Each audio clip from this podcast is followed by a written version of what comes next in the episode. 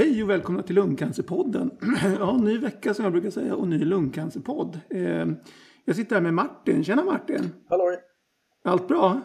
Ja, det är det. Absolut. Ja, härligt. Det är sent på kvällen som vi spelar in det här avsnittet och vi har med oss en gäst också. Vi har med Carola. Hej Carola! Hej hej på er! Hej! Vad roligt att du kunde vara med. Eh, vill du berätta eh, vem du är och, och lite mer om dig? Ja, absolut. Jag heter som sagt var Carola och är 61 år gammal eller ung, beroende på vad man tycker. Eh, som är sjuksköterska i botten. Heltidsarbetande med underbar familj och barnbarn. Stora drag, snabba drag. Älskar att resa och älskar att läsa. Ja, vad härligt. Vad, vad var det som hände? Det var något nu i år som hände i början av året som, gick, som fick dig gå till doktorn. Precis. Egentligen startade det 2015, alltså förra året, med att jag var trött, trött, trött. Men det var ju alla andra. När man sa att åh, jag är så trött. Ja, men det är jag också, sa alla. Så att då tänkte ju inte jag det smet på det. Och sen under hösten började jag få lite feber av och till. Och, ja, ja, det kan man väl ha då kanske. Sen i januari så var jag hemma en vecka från jobbet för att då hade jag influensasymptom hög feber, ont i hela kroppen. Mm. Och sen släppte inte det riktigt. Så att då skickade eller tjatade min man iväg mig till vårdcentralen. Och eh, då träffade jag en jättebra ST-läkare där som skickade mig på en lungröntgen. Eh, som jag var iväg på dagen efter och sen så ringde hon mig två dagar senare talade om att det såg inte så bra ut. Och att hon skickade en remiss då till lungkliniken och en remiss för en DT, en datortomografi. Eh, som jag då var iväg på, datortomografin och fick en tid hos lungläkare. Fyra dagar senare. Mm. Vad var det för tankar som gick genom huvudet i det läget? Ja, i det läget när eh, hon ringde upp mig och talade om att det inte såg bra ut, så förstod jag ju faktiskt att det, det var ju inte bara en lunginflammation eller någonting sånt. Så att, visst, jag hade mina misstankar direkt mm. att det skulle kunna vara någonting. Så att, eh, ja, det var jag medveten om. Vad jag inte var medveten om det var väl liksom spridningen på det hela. Eftersom jag inte har ju inte känt mig sjuk. Jag har ju ansett mig vara helt frisk. Mm.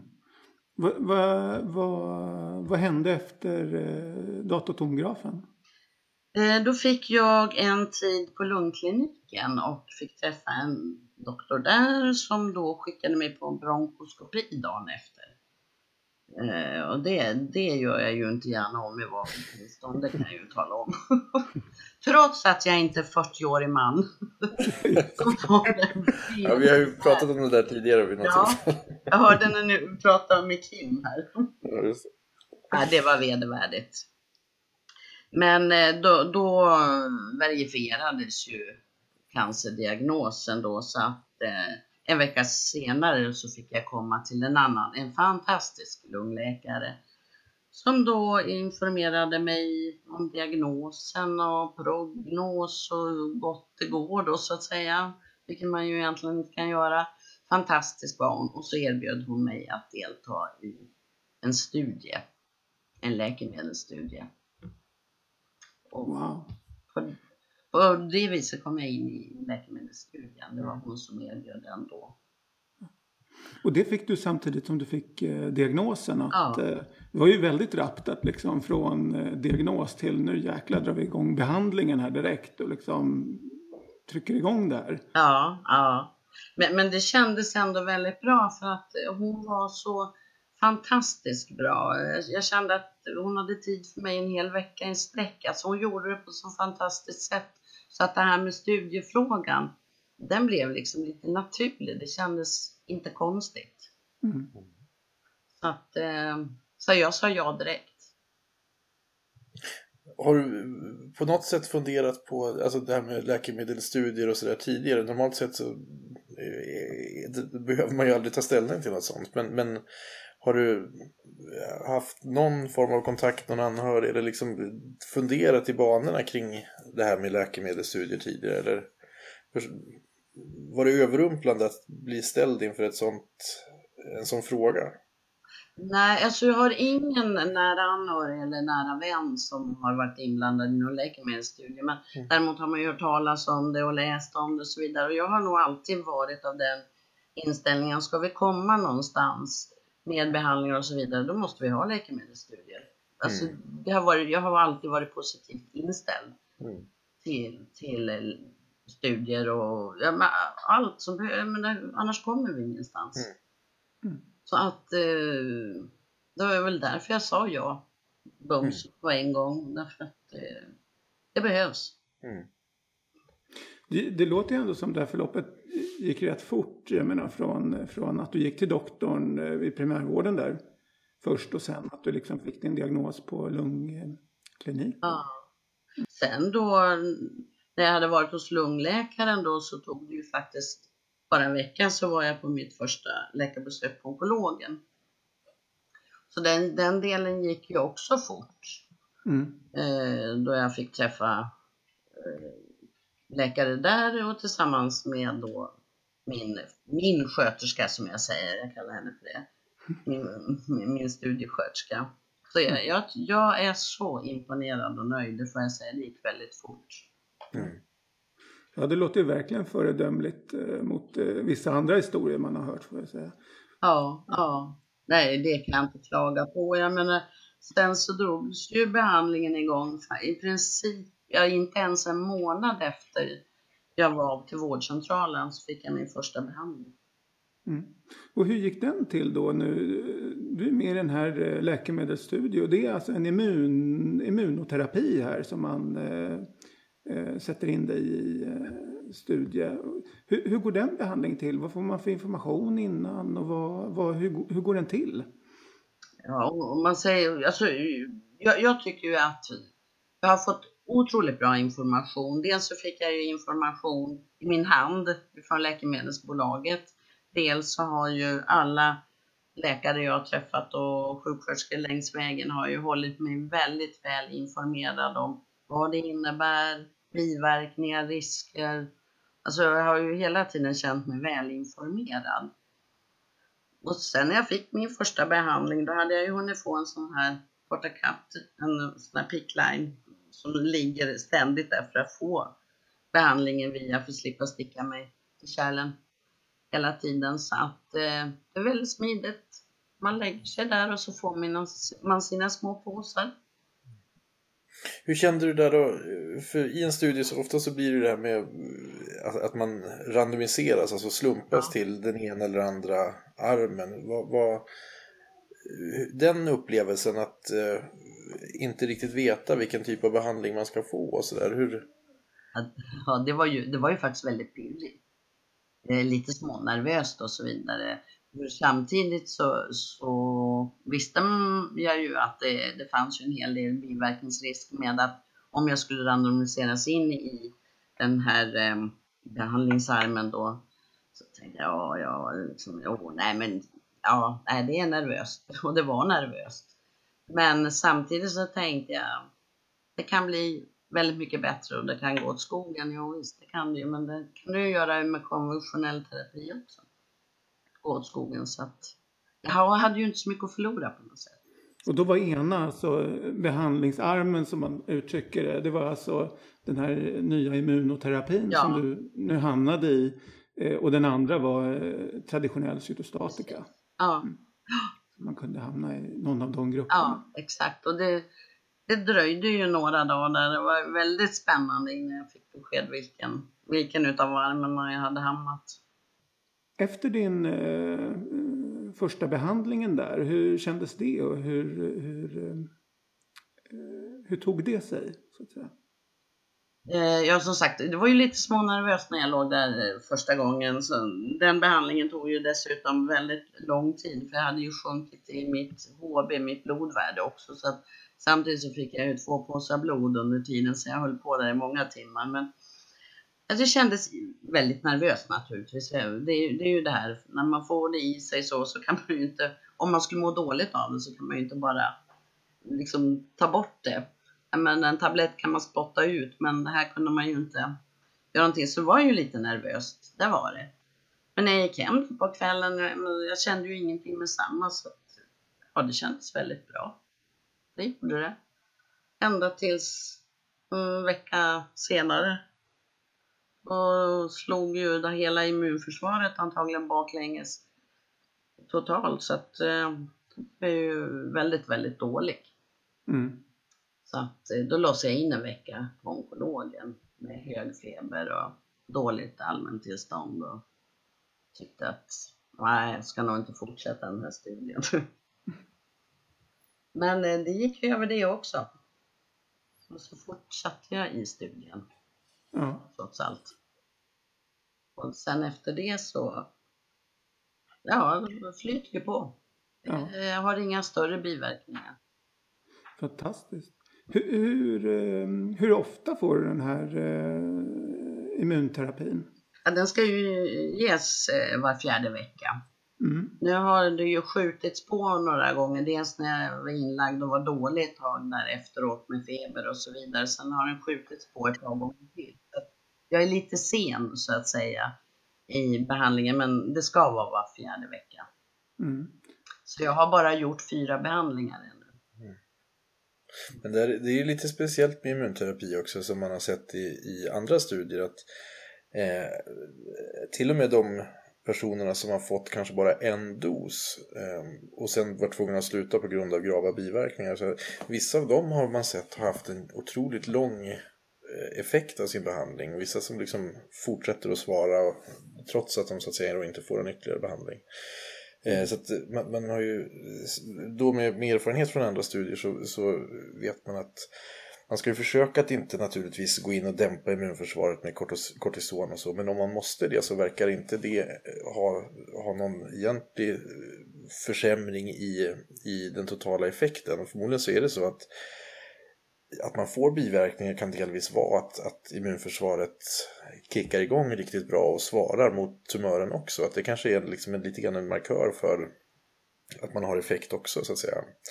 Mm. Eh, så, så det, det, är otroligt komplext det här och, och, och som, som eh, den som ordinerar de här eh, behandlingarna så är det en balansgång och det är verkligen liksom en Ehm, ja, det är nya utmaningar helt enkelt. Men ju, samtidigt så just med den här förhoppningen som finns med immunterapierna så är det ju oerhört spännande. Man vet att här kan vi verkligen göra nytta. Mm. Men man såg ju det, jag tänkte på den, här, första behandlingen och när jag blev sådär väldigt dålig så gjorde man ju en ny DT på mig och då såg det ju ut så, som om att tumören och även metastasen hade ökat på sig. Men det kunde man ju tolka som en process så att säga i när immunförsvaret slog igång för att eh, det var ju inte så egentligen. Alltså, min tumör och mina metastaser har ju minskat trots allt. Mm. Det där är ju också en sån här del som vi har blivit tvungna att tänka om i, i onkologin. Just att eh, förut så gick vi ju hela tiden på röntgenbilder. Vi såg en, en, minskning eller att det var stationärt och så fort vi började se att det blev större då, då bytte vi behandling. Ja. Eh, och nu så ser man ganska ofta att det, alltså, det, det, blir inte, det kanske inte blir speciellt mycket mindre och ibland så blir det till och med större då. Ja. På grund av att man rekryterar de här immuncellerna till tumören som svullnar och blir liksom inflammerad. Eh, och, och, då gäller det att gå på andra eh, mått än, röntgen. Att titta på blodprover, titta på hur patienten mår och sådär. Eh, ja, i ditt fall så har det varit ja, fantastiskt. Ja, ja, ja. Det, jag menar, det är ju helt otroligt. Om man bara tittar på mina blodprover där det var röda siffror hela vägen till att idag är normala siffror. Mm. Och jag menar minskningen utav eh, både huvudtumör och metastaser. Jag menar det är helt, helt fantastiskt säger jag. Så jag är ju nästan lyrisk inför den här behandlingen. Så jag tror att jag ska anställas av läkemedelsbolaget. Så, som reklamnisse. Precis. Ja, du har ju varit, du har ju gjort lite karriär här på sista tiden. Det råder ju inte så mycket att hänga i julgranen längre. Du eh, var ju faktiskt på TV4 här för de, förra veckan eller vad det var. Jajamän. Och det var i samband med äh, de här regionalt cancercentrum eller cancercentrums nya satsning på just att få ut studier på, på bredare front så att säga. Ja. Hur kändes det då? Att, att, för det tycker jag finns en spännande dimension just det här att från att kunna lite grann välja vilka man vill prata om, om det här med, med sin sjukdom och behandling och så vidare till att plötsligt gå live liksom sådär. Man kan inte riktigt kontrollera spridningen längre. Hur, hur... Alltså, jag, jag, tycker ju att det här är fantastiskt bra att man har lanserat den här databasen. Mm. För det underlättar både för patienter och för, för vården. Vilket jag tycker som sagt synd att den inte har kommit igång tidigare. Det jag kan tycka kanske då, det var ju ett kort inslag vi gjorde Beatrice och jag här, men, mm. men det kanske skulle behöva ut mera för att mm. jag, jag, tror ju, eftersom jag själv tillhör den där kategorin som inte så många gånger tittar på det där programmet på morgonsidan så kanske man skulle hitta någon, någon annan kanal och något annat program och liksom den här podden, jag menar, ut på bred front tror jag mm. man måste. Du anmäler dig frivillig här att göra lite reklam i andra tv-program också. Ja, ja, ja, nu är jag ju van. ja, precis. Är en baggis? Ja, det, det var ju också en upplevelse att få vara med om det. Så att, ja, nej men det, jag tycker det behövs. Just det här med, med att, att komma ut sådär. För jag, att, att komma ut med sin sjukdom också liksom i, i en podd eller i media. Hur, hur har det varit? Hade du några, tänkte du på det? Att, eller kändes det bara helt naturligt? För mig är det helt naturligt. För redan, redan från allra första början här när jag fick min diagnos så har jag ju informerat vän, ja naturligtvis familjen, men vänner, arbetskamrater, alla är väldigt väl informerade eh, om hur jag mår och min eh, diagnos och vad man gör och så vidare. Och, jag har alltid sagt det, fråga, fråga. Eh, så, men det, har ju ingenting att skämmas för. Mm. Jag har fått en diagnos, ingenting annat. Och så för mig var det inget konstigt att sitta TV4 och tala om att jag hade cancer, det tycker jag inte. Kan det hjälpa någon annan så är ju det bara bra. Det tror jag absolut att det kommer göra. Bara för att liksom samla upp det här lite. Det är alltså så att eh, på cancercentrum.se om man letar riktigt noga eller så går man in på Lungcancerpoddens eh, Facebook-sida och klickar på länken där bara.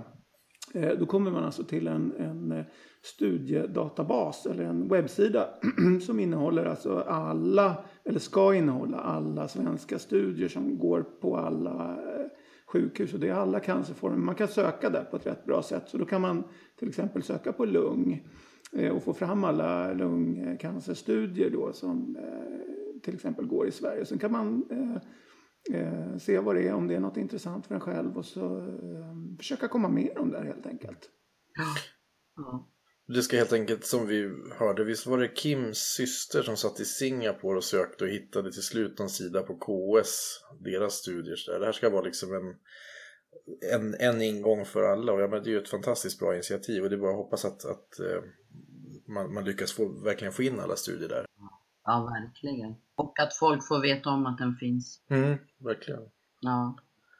Det, det tror jag är väldigt viktigt att man informerar utåt. Jag menar, man sitter idag och, och är frisk kanske och, och sen så helt plötsligt får man en diagnos och så är det bra att man är informerad. Så det måste ju ut information väldigt rätt tycker jag. Jo, och sen så just att man som patient också kan vara informerad när man träffar sin doktor mm. som kanske inte har hunnit informera sig eller inte ja, arbetar på en plats där de här studierna går och så vidare och kan faktiskt kräva att jag vill att ni kontaktar det och det, det, den och den sajten där de här äh, studierna går för att jag, jag ja, om det är så att jag kan inkludera. Så det, den möjligheten har man ja. ju och, och, som, alltså som prövare, som ansvarig för en studie så vill man ju försöka få in så många patienter som möjligt. Det är ju liksom så man skapar egen erfarenhet och så man får kvalitet i studien, att man lär sig studien och att man kan ta hand om patienterna så bra som möjligt inom studierna. Det är ofta ganska svårt att om man har bara en enstaka eller två patienter så där i en studie så, så är det svårt att komma ihåg alla, alla rutiner. För det är ju väldigt mycket mm. pill med en studie. Ja. Alltså det är jättemycket prover, det är jättemycket, eller jättemycket, men det är ofta några extra besök och sådär som du säger lite grann att du har ju blivit som med, med, din studiesköterska så blir man ju otroligt tajt liksom. Att, ja, oh ja, oh ja. Mycket kontakt och, och, det blir ju lite gräddfil också kan man säga i, eh, i vården sådär. Att man, man hamnar ju i de här, allt det är schemalagt enligt en, en karta sådär och, och man får inte avvika från det. Ja, men jag har ju förstått att det är ju liksom inte bara att jag kommer dit och man gör en journalanteckning utan saker och ting ska ju rapporteras till läkemedelsbolaget och det är väl antagligen listor och tabeller och allt vad man nu ska fylla i. Så jag förstår ju att det är så mycket mer än min journalanteckning som ska dokumenteras. Så att det har jag, har jag förstått. Men, men det verkar ju inte mina fantastiska läkare och sjuksköterskor vara speciellt bekymrade över, det får jag ju säga. Det är ju rätt roligt där hur liksom studier, ehm, eh, hur det drar igång. Man, liksom att det börjar ju ofta liksom med någon, eh, någon labb och sen så, ja, när det går över på en eller ett gäng människor och sen när man liksom tar det på större grupper människor. Eh, de här olika faserna av, av ett läkemedels utveckling. Mm. Absolut, och man kan ju säga det, det du pratar om är ju det här man brukar kalla det för olika faser. Alltså fas 1, fas 2, fas 3 studier är det man brukar prata om ofta. Och då fas 1, fas, fas 1 studierna är, då kanske det är 20-30 patienter som går in och då kollar man i princip om eh, läkemedlet är säkert att använda på människa för överhuvudtaget. Eh, sen så om, om det visar sig säkert och man får en någon form av eh, effekt som man eh, hoppas på så kan man gå över i fas 2 som kanske brukar vara 100 patienter eller 150 patienter. Och fortfarande så eh, är det oftast inte så att det är överlevnaden som är det primära utfallet utan det är fortfarande säkerhet eller eh, att man får en, en ja, biverkansprofil och, och progressionsfri överlevnad, alltså att man inte Eh, man kanske inte följer lika länge för att kunna studera överlevnad men man ser kan jämföra då mot eh, standard of care och se att, eh, att man har en, en, en läkemedel som verkar för hoppingivande. Och sen då, om du passerar det nålsögat också, då kan man komma in i de här fas 3-studierna. De brukar vara jättestora med kanske 7, 8, 900 eller 1500 patienter. Det är ju investeringar på många miljarder som, som läkemedelsföretagen gör. Då. Så, och det är det som gör att det måste vara så enormt minutiöst skött allting. Alltså det är sådana enorma pengar involverade i det där. För att, och då har man ju dessutom då sållat bort ett hundratal läkemedel på vägen som man hade hoppats på. Eh, så det, det, är ju oerhört mycket, det är oerhört komplext men, men samtidigt så, så är det ju liksom en fantastisk möjlighet och, och otroligt spännande att få vara med och se utvecklingen och, och, just när man då får vara med om att det faktiskt verkar funka så, så är det ju bara och, men det är ju så att man ryser. Det är oerhört fascinerande. Ja, det är det. Det är det. Och det är fas 3-studier som det vimlar om mest, eller vad man ska säga. Kan man säga det? det är ju, fas 3-studierna är de som brukar bli de så kallade registreringsstudierna. Så att man har en, om man visat ett resultat som då är positivt i en fas 3-studie så brukar man få ett godkännande för, för läkemedlet. Så det är ju liksom den verkliga brytpunkten för ett läkemedel. Sen så kan man säga att det, nu så på senare tid när man har börjat bli så duktig att designa läkemedel och sådär, då har man redan i fas 2, med kanske 100-200 patienter, lyckats få läkemedel godkända för att det har varit så tydliga resultat. Alltså till exempel de här läkemedlen mot eh, EGFR och ALK, eh, de är godkända från fas 2-studier just för att man vet exakt vilken gen det är som är förändrad och så kan man behandla den med en målriktad behandling och så får man en jättebra respons och, då kan man då visa så tydliga resultat redan i fas 2 så att man har lyckats godkänna det. Och där kommer det också in att det är så pass ovanliga mutationer där så att det är svårt att få ihop en, en studie med kanske 1500 patienter eller så. Eh. Det är en bra möjlighet ändå, jag menar, att man är med i en studie, att få ett läkemedel kanske två år innan eller ett år innan som det lanseras liksom på marknaden eller tills det gått igenom de här falsarna på Europeiska läkemedelsverket och sen på svenska TLV då om det ska sponsras eller inte. Från, eller subventioneras heter det mm. förstås.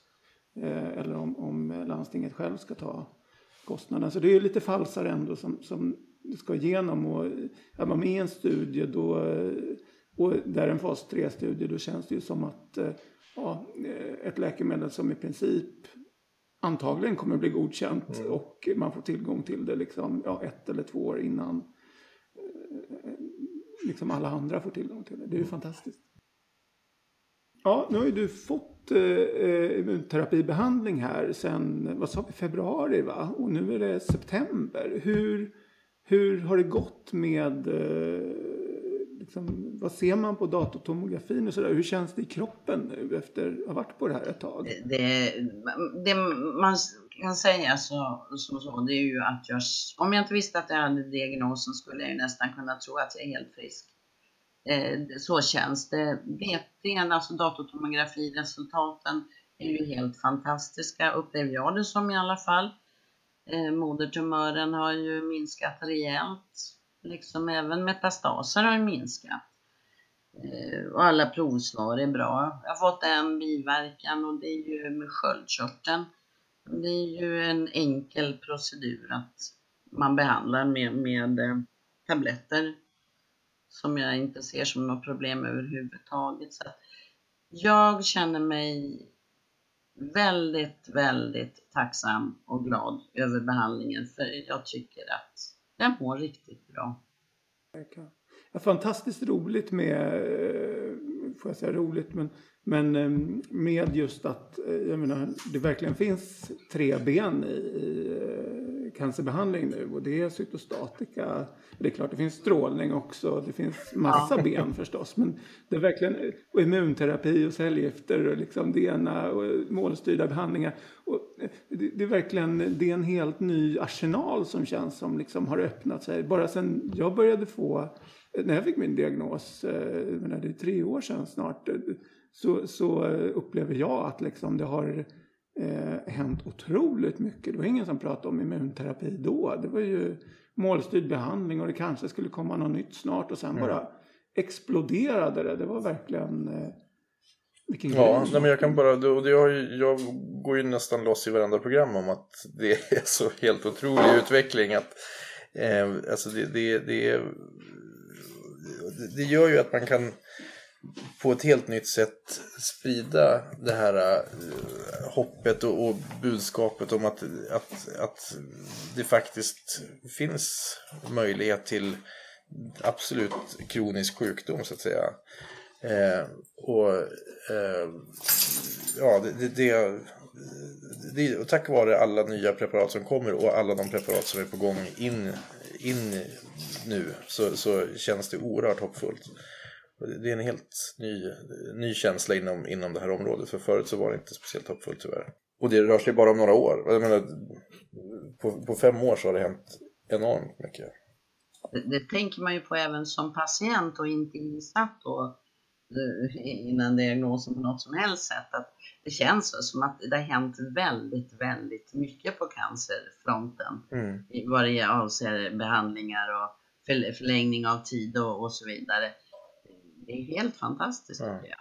Nej, men visst, och det där blir ju ännu mer, jag tror att alltså, så, så fort vi kommer framåt en bit så, så normaliseras ju framstegen också. Och, eh, när man hör kollegor som till exempel har varit ute och rest i, i öststater och, och eh, som, som, upplevde onkologin i Sverige på 60-talet och så vidare. Det, menar, det är ju sådana historier som man inte tror finns. Alltså folk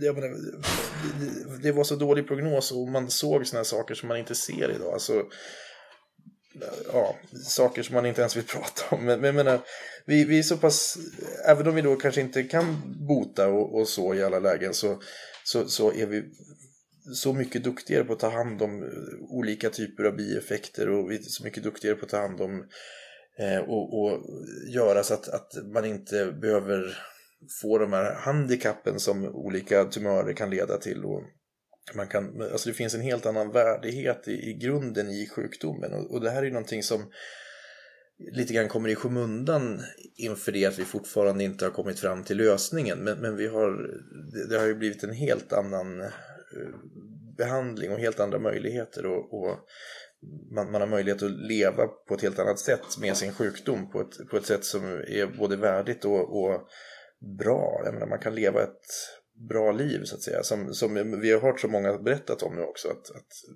det finns jättemycket kvaliteter trots då den här svåra diagnosen som man har fått. Eh, och det gäller ju att, att det här, den bilden kommer ut. För jag menar, det, det, det traumat som det innebär att, att få en diagnos som är så stigmatiserad som lungcancer har varit. Det, det, det blir ju ännu mycket värre när man har den här kopplingen till hur, hur det en gång var. Nu, nu är vi inne i en ny fas och, och det finns ett helt annat hopp. Ja, och det, och det är skönt, för det var ju det man förr i världen man tänkte cancer, jaha död. Alltså mm. det, det, var ju så jämställt nästan. Att mm. Fick man cancer så dog man mm. av cancer så att säga.